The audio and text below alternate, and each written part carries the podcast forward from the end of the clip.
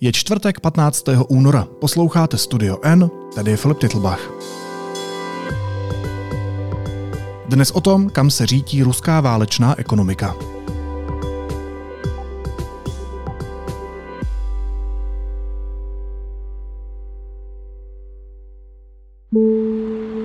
After almost two years under Western sanctions, the Russian economy is growing. The country's currency, the ruble, has fallen to a 17 month low against the dollar. The list of states willing to make contact with Putin is small. One of them is Iran. When the Russian economy behaved better than had been expected, partly because of the recovery in oil receipts, but we are definitely moving into a more difficult phase.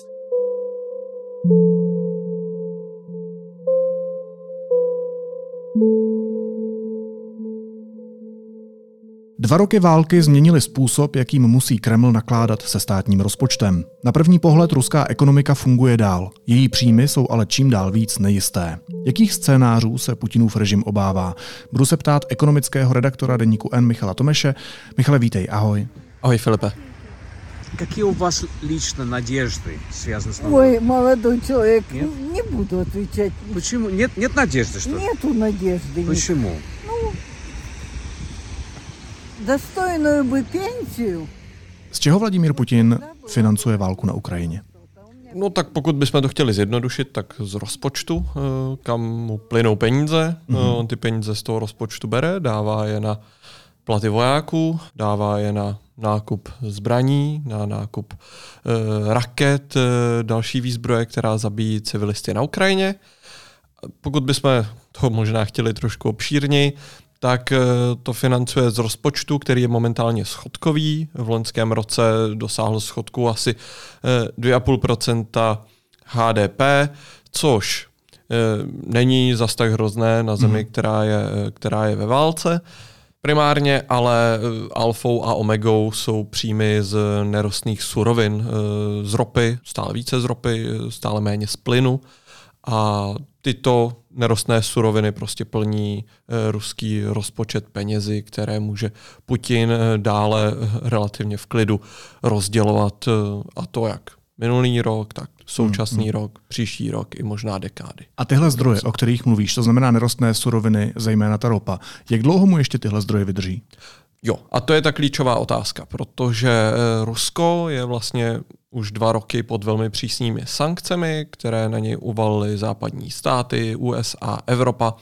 A jednou z těch klíčových sankcí eh, jsou sankce na eh, ropu, na obchodování s ropou. Neznamená to, že by Rusko podle těchto sankcí eh, nesmělo obchodovat s ropou, protože to bychom si trošku sami podřezávali větev pod sebou, protože i Evropa eh, byla dlouho velmi závislá na eh, ruských surovinách, stále částečně je. Horko těžko se toho zbavujeme. Horko těžko se toho zbavujeme, protože prostě Rusko má všeho hodně, takže má hodně i ropy a plynu. Ale eh, ty sankce byly zaměřené na takzvaný strop, nebo uvalili strop na obchodování s ropou a říkali, že Rusko by prostě nemělo podle těchto sankcí prodávat tu ropu za víc než 60 dolarů za barel. Což je relativně nízká cena, mm. ale pro Rusko stále jako velmi nebo ne velmi výhodná, ale stále je to cena, za kterou on je motivován tu ropu vytěžit, někam ji dovést a prodat na trzích. Prostě pořád přijatelná cena. Přijatelná cena a je to i pro Západ eh, tohle důležitý, protože kdyby nebyla ruská ropa, tak ty trhy světový by se úplně zbláznily, cena ropy v celém světě by vyskočila eh, někam hrozně nahoru. Tak, ale k té tvojí původní otázce, tedy jak dlouho mu- ty zdroje vydrží, no záleží to na tom, za jakou cenu Rusko eh, bude schopné tu ropu prodávat. Pokud ji bude prodávat za cenu vyšší než strop, což se mu dařilo díky obcházení sankcí těch firm, které třeba s tou eh, ropou obchodují, tak eh, vlastně ten rozpočet je víceméně neomezený. Hmm. Bloomberg k tomu udělal takovou analýzu a tam je vidět, že pokud by ji prodával za cenu 85 dolarů za barel třeba, tak ty peníze by Rusku došly někdy v 60. 70. letech, což pro Ukrajince není dobrá zpráva. Pokud by se ty sankce dodržovaly důsledněji, o což se teďka USA a Evropská unie snaží, eh, sankcionují ty konkrétní rejdaře, ty konkrétní lodě, třeba které tu ropu převážejí za vyšší cenu, tak by Rusku mohly ty peníze dojít třeba ve výhledu pěti, deseti let. A to je optimističtější scénář. Hele, a kolik vlastně stojí taková válka? Víme odhadem, kolik rublů musí eh, Vladimir Putin a jeho režim sypat do armády, do jejího provozu, do neustálého zbrojení a tak dále? Je to obrovské množství peněz. Eh, Rusko v rozpočtu pro letošní rok 2024 počítá s výdaji na eh, obranu přibližně kolem 6%, je to 6-7% podle toho, co tam zahrneš, jestli jenom vojáky nebo mm-hmm. i mhm. další bezpečnostní složky. A 6% je prostě obrovské číslo. Eh, Rusko se tímhle vrací do dob Sovětského svazu, kdy prostě armáda byla alfou a omegou, eh, kdy prostě zbrojení bylo důležité v době eh, studené války. A taky víme, že požadavkem na to, na zbrojení, na výdaje na zbrojení jsou 2% HDP které tedy Česko teďka konečně splňuje, ale když to srovnáme s těmi 6% ruského HDP, tak eh, to je vlastně mizivá cena. No promiň, a nedávno tady byl Michal Romancov, který říkal, že je opravdu jenom hrstka států v rámci Severoatlantické aliance, které dodržují vůbec ty 2%. Ano, no, ano. To taky dlouho trvalo, ale už se Pře- aspoň snažíme. Přesně no. tak, přesně tak. Eh, vlastně celé to zbrojení eh, na to táhne ve velkém Amerika, Spojené státy. Eh, dodržují to balské státy, ale logicky ty prostě z Řecko obavy taky. toho, že, že by je Rusko mohlo napadnout. Polsko taky. Taky chápeme proč. Přesně tak, přesně tak. Nicméně tady je asi důležité zmínit, že Rusko v tom rozpočtu na letošní rok ty výdaje na uh, obranu jako prudce navýšilo, uh, přibližně o třetinu ve srovnání s rokem 2023, což je signál toho, že Putin stále myslí tu válku vážně, tu ruskou invazi na Ukrajinu, že ji myslí vážně, že do ní chce dávat peníze, že mu to za to asi stojí.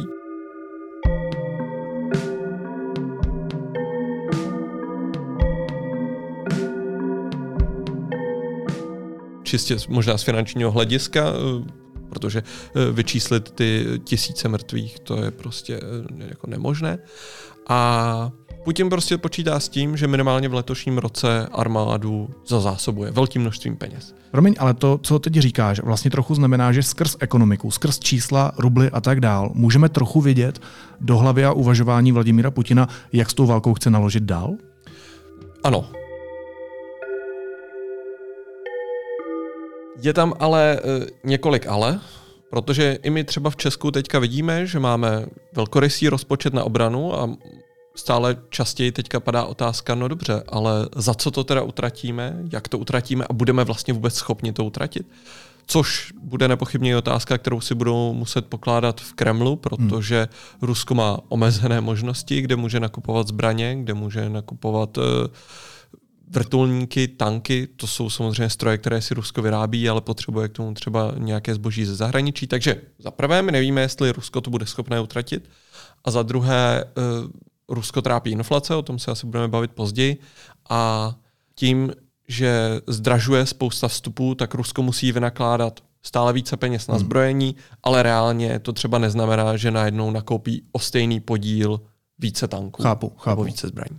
No a když vlastně o ruské ekonomice hovoříme jako o válečné, tak co to v praxi znamená, že se ta ruská ekonomika proměnila ve válečnou ekonomiku? Čím se třeba zásadně liší od té naší ekonomiky, kromě teda těch čísel, o kterých už jsem mluvil, to znamená uh, té částky nebo toho poměru, který se dává na obranu?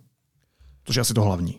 Mm, je to to hlavní, eh, ruská ekonomika, ona se vlastně nikdy té české úplně zas tak nepodobala, Mm-hmm. Protože, jak jsme již zmiňovali, ona je prostě hodně závislá naprosto na jiných příjmech, ne na daňových příjmech, jako u nás eh, v Česku, kdy prostě platíme sociální, zdravotní, DPH, spotřební daně, prostě celou tu škálu, ze kterou my dáme do toho rozpočtu a pak ho rozdělíme, aby to tak nějak vyšlo. Hmm.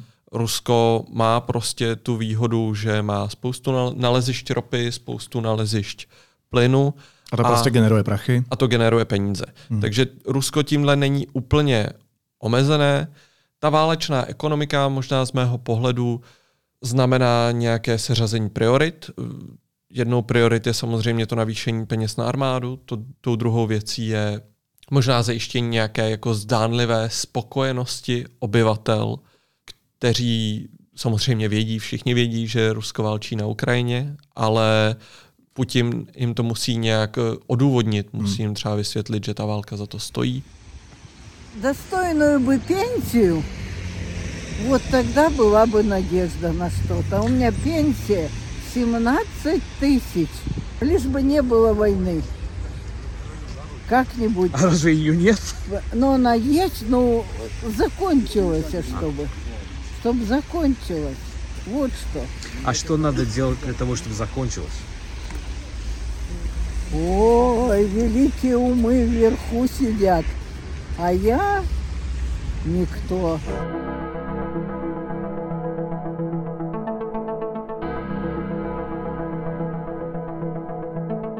A to samozřejmě Rusko taky stojí peníze.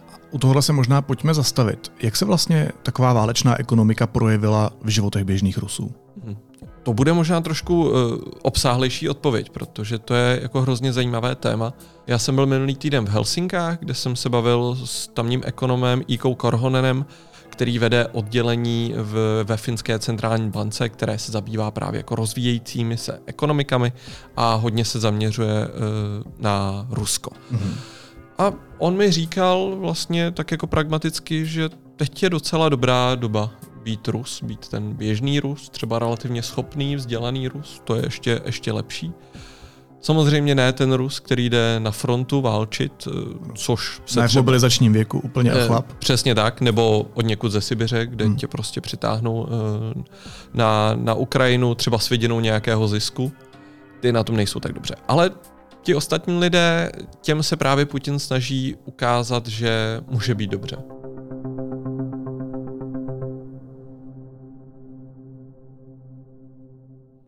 Ukazuje to mnoha způsoby. Pokud se třeba podíváme na ty schopné lidi, z Ruska odešlo obrovské množství IT odborníků, programátorů, konzultantů eh, těchto profesí. Ty v Rusku chybí. Rusko není nějaká jako zaostalá díra, kde by vši, všichni, já nevím, jezdili na koních a, a nevím co, ne, prostě eh, všichni mají smartfony, všichni jsou zvyklí používat technologie a v Rusku prostě nejsou lidi, kteří by tyhle technologie dokázali eh, obsluhovat, dál rozvíjet a hmm. tak. IT odborníky potřebuje i ruská armáda. Ano, prostě na Kalašnikov nepotřebuješ naprogramovat, ale v podstatě všechno ostatní jo. Eh, od dronů přes nějaké eh, chytré raketové systémy. To prostě potřebuješ umět naprogramovat. Dobře se mají ale i ve výsledku relativně běžní pracovníci. Typický příklad lidé pracující ve zbrojovkách. Pracovat ve zbrojovce je skvělá věc pro Rusy, protože nejenom, že dostávají zaplaceno lépe než v době před válkou hmm. na uh, Ukrajině, ale zároveň ty se tím můžeš vyhnout mobilizaci, protože pokud nebude mít kdo vyrábět zbraně, tak se špatně vede ta válka. Takže, jak jsem říkal, ono, Rusové vědí, že ta válka je a cítí to třeba v tom, že si nemůžou tak snadno koupit zboží, které byli zvyklí si kupovat uh, dříve Nezajdou si do McDonaldu, ale zajdou si uh, do té jejich kopie, uh, která se jmenuje Chutné a tečka. Uh, oni si ve výsledku koupí i ten iPhone nebo i to auto hmm. Mercedes, ale bude to stát víc peněz. V Rusku je velká inflace, paradoxně ještě větší než na Ukrajině přesáhla 15%, nyní je v Rusku stále inflace přes 7%.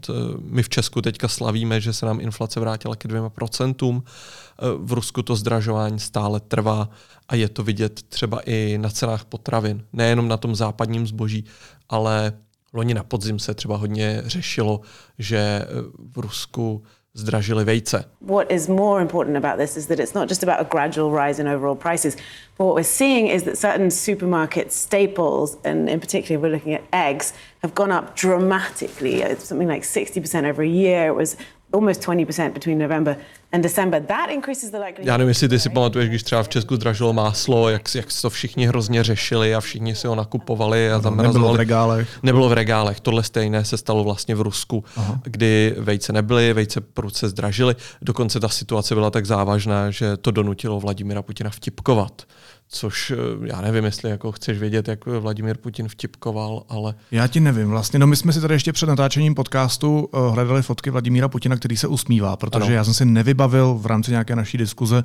jak vypadá Vladimír Putin, který se směje, ale uh, ty jsi nakonec dohledal takovou fotku, takový velmi upřímný úsměv.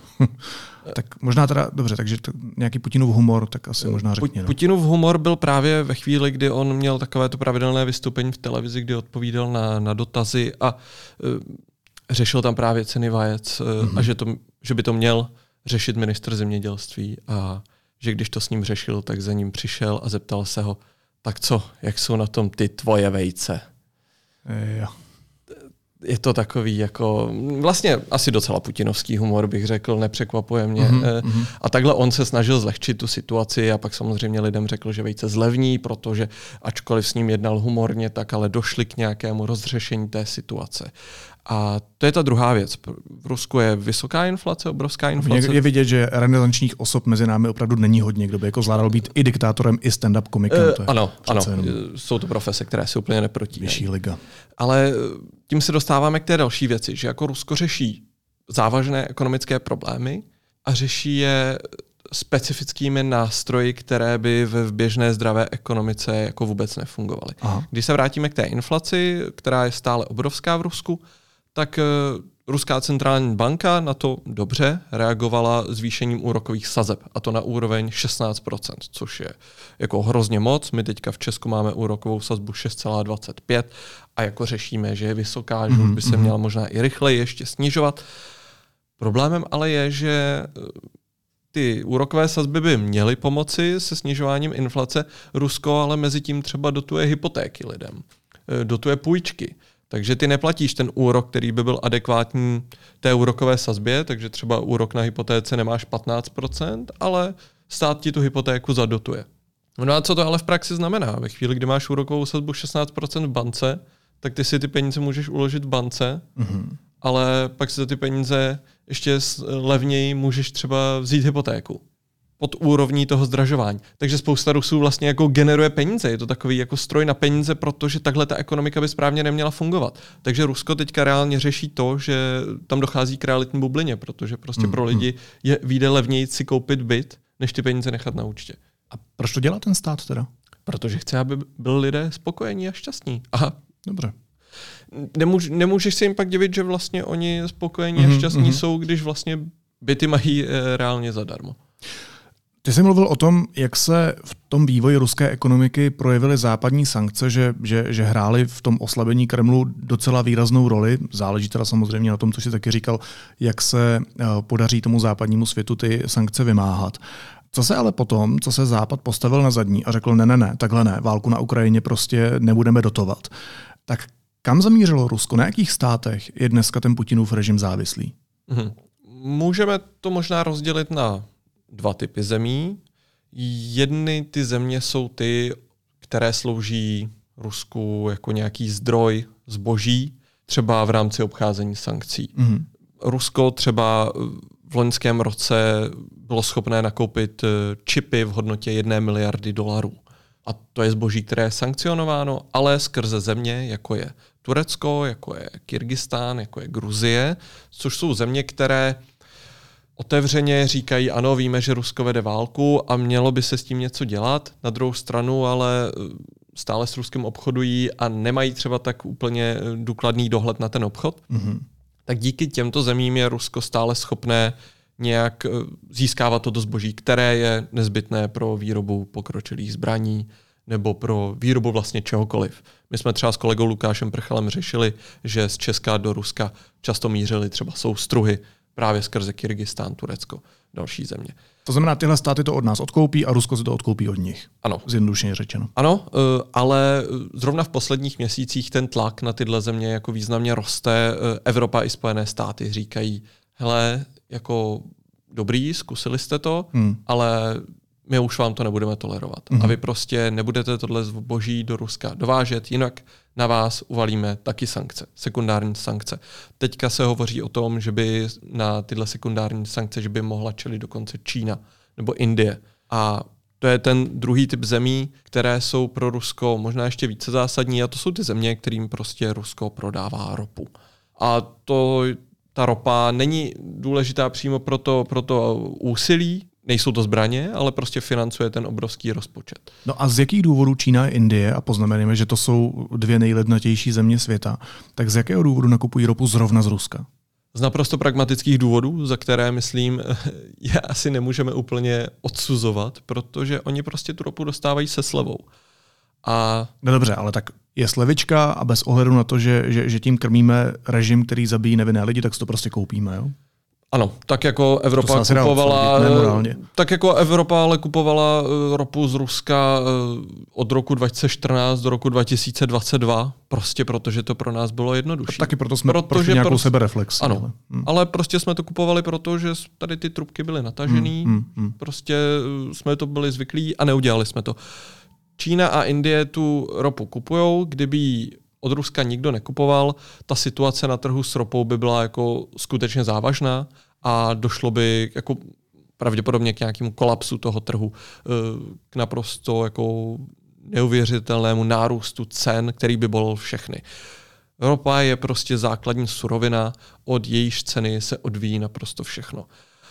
Čína do jisté míry, ale Indie možná ještě víc. Jsou prostě ekonomiky, které jsou v nějakým, nějaký fázi svého vývoje, potřebují růst, potřebují rychlejc růst, aby se obyvatelé měli lépe a pokud budou mít levnější ropu než všichni ostatní, tak ten ekonomický růst budou schopný zajistit. Ale jak jsem vlastně zmiňoval, stále více západní státy tlačí na to, aby to mělo nějaké hranice. Mm-hmm. Takže je to o tom, dobře, ropa se slevou 5 až 10 dolarů za barel, tak si ji kupujte. Jasně, zavřeme oči. Protože takhle jsou vlastně nastaveny i ty sankce, ať si Rusko ropu prodává, ale ať ji prodává levnějc. Takže dobře, to je v pohodě. Ale nedodávejte tam zbraně, nedodávejte tam čipy, nedodávajte do Ruska stroje. Já jsem to vlastně teďka popisoval eh, v jednom z mých posledních článků, kdy jsem se vlastně zaměřil na to, že některé čínské banky přestali přijímat transakce z Ruska. A udělali to právě po tom, co Joe Biden na konci prosince vlastně podepsal nový výnos, který pohrozil čínským, ale vlastně všem ostatním firmám na světě, že se jich můžou dotknout ty sekundární sankce. Já to zkusím uvést na nějakém mm. jako případu. Máme tady třeba banku, která je zvyklá s Rusy obchodovat, protože Rusové si stejně jako my v Číně kupují třeba věci z AliExpressu. Mm-hmm. Zároveň ta banka ale zprostředkovávala třeba i historicky transakce ze strojního průmyslu a ta banka si teďka řekne, no jo, ale ono je klidně možný, že jako ty naši zákazníci, Rus a Číňan, si mezi sebou neposílají jenom laciný trička a, a plastové hračky, ale že si třeba posílají stroje, které jsou sankcionované. Jaký soustruh třeba Přesně mezi těma tak. hračkama. Mhm. Přesně tak.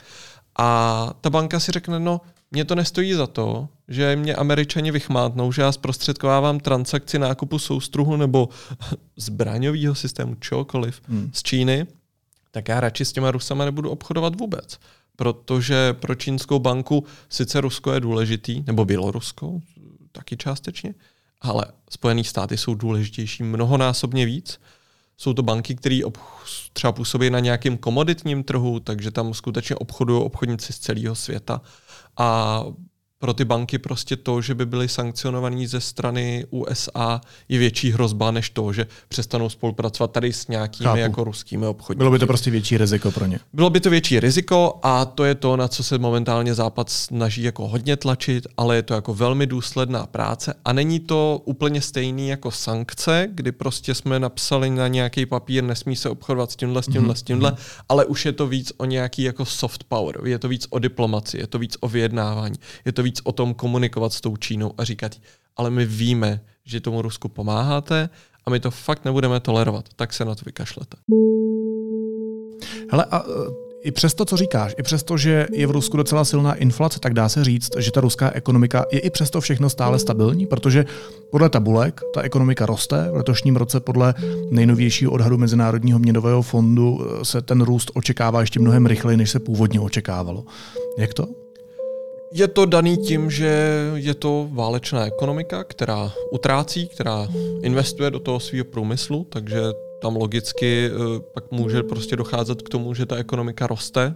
Ukrajinská ekonomika se taky vrací k růstu, po tom, co teda prudce klesla Zároveň ten odhad Mezinárodního měnového fondu je relativně optimistický. Mm-hmm. Třeba, eh, třeba Ruská centrální banka počítá s trošku nižšími čísly. Ona obecně, Ruská centrální banka je velmi technokratická instituce, která ke všem těm problémům přistupuje velmi věcně a já myslím, že jako Putin je eh, za to velmi rád, že on jako Ona má docela solidní šéfovou, ne? Jsem někde četl. Uh, ano, ano. A já jsem vlastně jsem se i o tom bavil, někdy před rokem jsem dělal rozhovor eh, s jednou bývalou zaměstnankyní Ruské centrální banky, která mi to popisovala, že tam jsou všichni prostě odborníci, kteří je to, jsou to technokrati, jo. ne, hmm, nezajímá hmm. politika a vědí, že v jiné světové centrální bance by třeba nenašli práci a pracovat v Ruské centrální bance je stále jako velmi prestižní, protože je to instituce, která drží uh, Rusko nad vodou.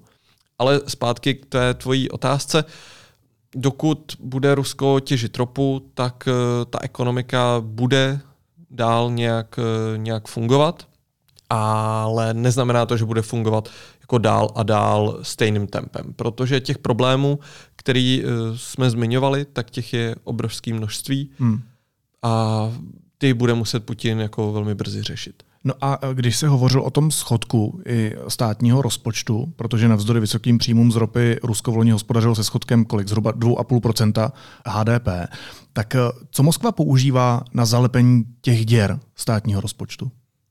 Je to takový institut, který my v Česku úplně neznáme, ale eh, ropný státy ho mají, Norsko má něco podobného. Eh, v Rusku tomu říkají Fond národního bohatství mm-hmm.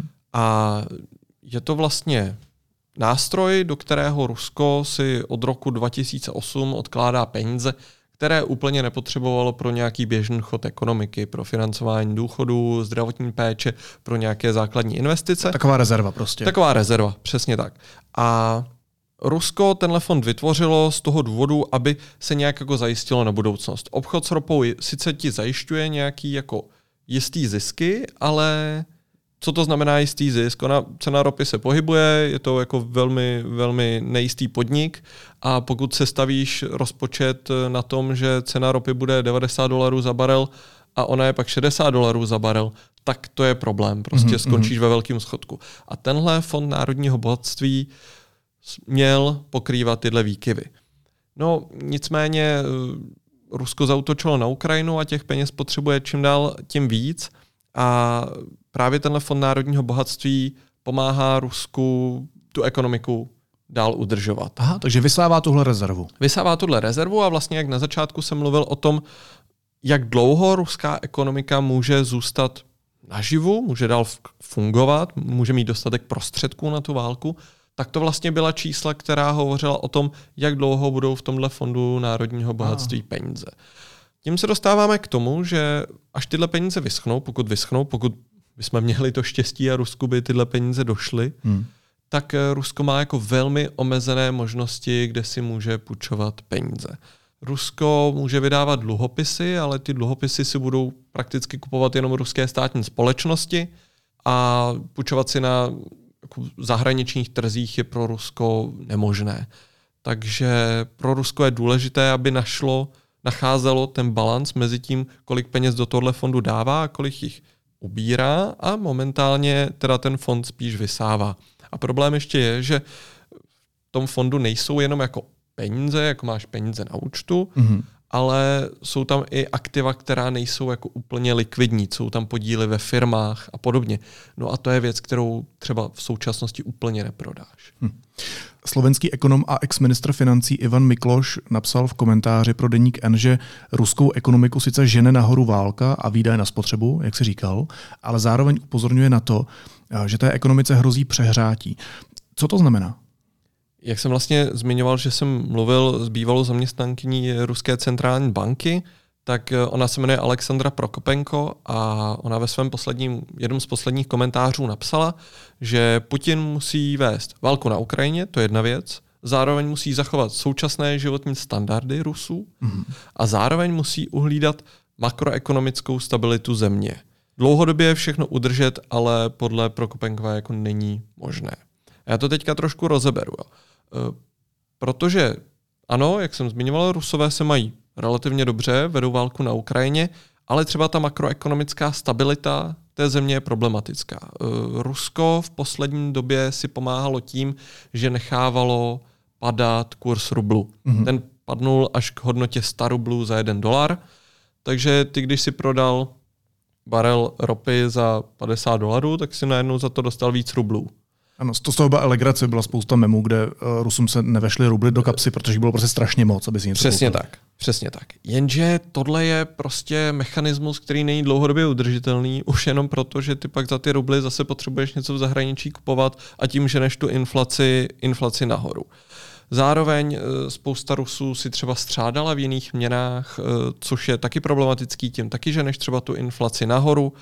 A tohle jsou prostě věci, kterými v Evropě se snažíme jako bedlivě hlídat. Tohle má v Česku na starosti Česká národní banka, která hlídá ten kurz koruny mm-hmm. a případně proti němu zasahuje a nikdo jí do toho nemá mluvit. Prostě má držet tu hladinu. Ale Rusko je Rusko a ten kurz nechávalo, nechávalo oslabovat, aby si pomohlo v těch ekonomických záležitostech, ale prostě je to dvojsečná zbraň. Najednou musíš řešit jako opačné problémy. Další věcí je jako ruská demografie. Jo. Nejenom, že z Ruska odešli lidé po začátku války na Ukrajině, nejenom, že prostě desítky tisíc Rusů zahynuli na frontě, ale prostě Rusko je relativně stará země z hlediska obyvatelstva. Rusko má velmi nízkou nezaměstnanost, eh, momentálně kolem 3%, to je nejnižší v historii. Lidé si tak logicky říkají o vyšší mzdy, meziročně ty mzdy rostly o 15%, jako krásný růst i s ohledem na tu inflaci, vlastně jim pokryli inflaci a no, ještě víc než pokryli. A podniky logicky musí zdražovat inflace. Ta inflace v Rusku je jako skutečný problém, to zdražování. Na první pohled třeba ty mzdy rostou a člověk by si řekl, no jo, tak to je hezký, ona se jim zvyšuje životní úroveň. Ale ne, takhle to nefunguje. Oni prostě nezvyšují produktivitu, oni jenom zvyšují ty ceny. A to je to přehřívání. A to je to přehřívání. Zároveň, zároveň třeba ta situace na tom realitním trhu, kdy prostě prudce rostou ceny nemovitostí z důvodů, které ale nejsou úplně tržní. Hmm. Takže co teď Putin bude muset udělat? Nebo na co zaměří pozornost? Co z těch, ty jsi říkal, takové jako tři rubriky, kterým se musí věnovat, tak co z toho si vybere? To je asi výzva. Máme únor, uh, volby v Rusku se blíží, budou, budou v březnu, uh, pokud se nepletu. No, volby. No. Volby? Volby. Ano. Ale uh, třeba mobilizaci Putin dočasně zastavil mm-hmm. uh, a asi se teďka bude chtít jako zaměřit na všechno, na všechno z těch, uh, z těch bodů. A ty další ekonomické kroky asi budou přicházet po volbách, ale je jako nepochybné, že je budeme muset řešit. Když jsme řešili ty výdaje na zbrojení, které jsou v Rusku nyní jako enormní, tak Putin počítá, že v roce 2025 zase klesnou, že budou nižší. Těžko říct, jestli je to jenom nějaký jako výhled hmm, na papíru, hmm. nebo jestli je to skutečně jako damage control, kdy si říká dobře, tak v době voleb já ukážu, že mám jako sílu, že prostě jsem ten vládce Ruska a ten další rok to nějak došolicháme, třeba už budeme v Kijevě. Pak jsou to ale takové jako drobnosti, jak jsem zmiňoval, ten vztah s Čínou, vztah s Indií. Putin musí s nimi neustále vyjednávat, musí s nimi stále řešit to, jestli budou dále jako vhodnými nebo spolehlivými obchodními partnery. Naposledy se Rusko dostalo do sporu s Ekvádorem, který poslal sovětské zbraně Ukrajině v reakci na to Rusové najednou zjistili, že ekvádorské banány jsou e, zdraví škodlivé, že jsou nějaké závadné a přestali odebírat banány z Ekvádoru. To je ale 90% ruských banánů, takže Rusko teďka hledá, odkud bude brát banány. Pravděpodobně z Indie. Ale to jsou tyhle jako drobné problémy, které neválečná ekonomika nemusí úplně řešit. Takže banana bread si neuděláš, jo? Vejce, banány. Uh, ano, je to, je to velmi nedostatkové zboží. No hele, a Michale, uh, existují nějaký černý scénáře, kterých se Moskva vyloženě obává a který by mohly té ruské ekonomice prostě podlomit nohy? Je to samozřejmě tlak na sankce, tlak na ceny ropy. Pokud se bude dařit sankce, sankce vymáhat, tak Rusko bude mít stále horší výhled do budoucna na druhou stranu nebuďme přehnaně optimističtí. Jako Rusko tu ropu bude mít stále. Hmm. Jak se říkalo v Cimrmanech důl, tak v tomhle případě můžeme říct ložisko, to je hmm. díra v hmm. zemi, hmm. to vám nikdo nevezme. A Rusko bude schopný tu ropu furt někomu prodávat. Rusko není Severní Korea, kterou, kterou bylo možné odstřihnout eh, jak politicky, tak ona zároveň svůj, tou svojí geografickou polohou je prostě eh, odstřihnutelná, když to řekneme, Rusko je obrovská země. Rusko velký, je všude. Rusko je všude. Tam, kde není, tam chce občas taky. Přesně tak. A zároveň my vidíme, že i KLDR navzdory těm sankcím jako dlouholetým, desítky let, tak je schopná dělat jako mm-hmm, raketové mm-hmm, testy. Mm-hmm. A pak tady máme zemi, která je mnohem větší, mnohem schopnější ekonomicky, mnohem provázanější s tím, uh, s tím západem. Možná poslední... poslední Promiň, takže ty sankce prostě nejsou všespásné. Jako jsou důležité, ale jako ne, ne, nejsou všespásné a možná zakončím takovou jako osobní, osobní vsuvkou. Já jsem byl uh, před měsícem jsem byl na rusko-estonských hranicích a jako středoevropana mě prostě překvapilo, kolik lidí přes ten hraniční přechod stále přechází. Mm. Běžní lidé, běžná teď to jako zjednoduším, teta s igelitkou, která si došla do Estonska, do Evropské unie nakoupit zboží od Nestlé a od dalších západních značek, tam si to nakoupila a přešla hraniční přechod zpátky do Ruska tahle paní asi nemá úplně motivaci hmm. měnit svůj život. No a ještě možná poslední otázka. Eh, jak robustní vlastně ta ruská ekonomika je a, a za jak dlouho se vlastně sankce a různé tady ty věci projeví? Protože pokud teda někdo doufá, že se kvůli válce a všem těm sankcím a, a dalším okolnostem, o kterých jsme mluvili, ta ekonomika položí, tak je to naivní představa, nebo je to představa, která by mohla být založena na nějakých reálných základech? Je to představa, ke které bychom se měli upínat a hmm. sankce jsou funkční mechanismus, pokud je jsme schopní vymáhat. Takže a zároveň my nemáme nic jiného. Proti Rusku nemáme momentálně nic jiného než sankce, takže musíme se k tím upínat, ale zároveň nesmíme být zklamaný z toho, že Rusové budou dál žít relativně normální život.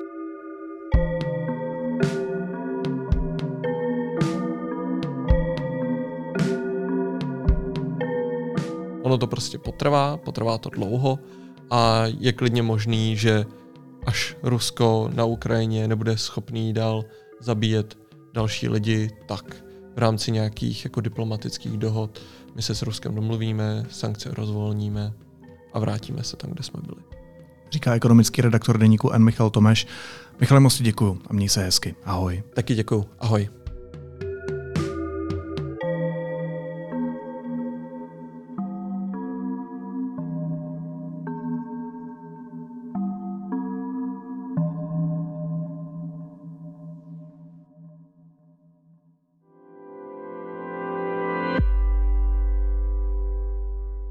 A teď už jsou na řadě zprávy, které by vás dneska neměly minout.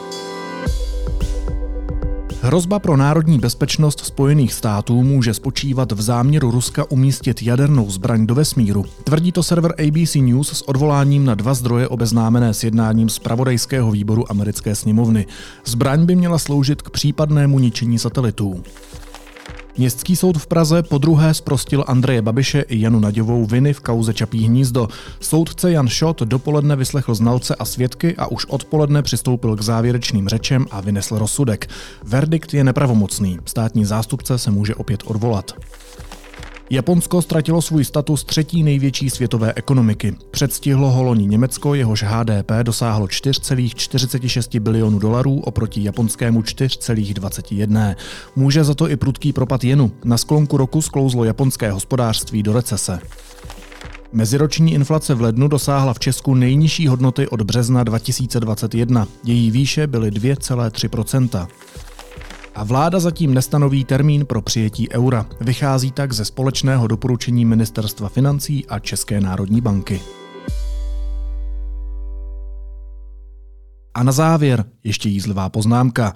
Předsedkyně sněmovny Markéta Pekarová Adamová plánuje v létě 2025 představit novou slavnostní fyzickou podobu ústavy. Ta současná je hnědá a předsedkyně by si představovala něco vizuálně důstojnějšího. Vzhledem k tomu, jak rostou preference krajní pravice a populistů, myslím, že hnědá barva je naprosto přiléhavá. Spíš bych se zamyslel nad volbou materiálu. Vzhledem k tomu, jak ústavu někteří politici natahují, bych doporučoval kaučuk. Naslyšenou zítra.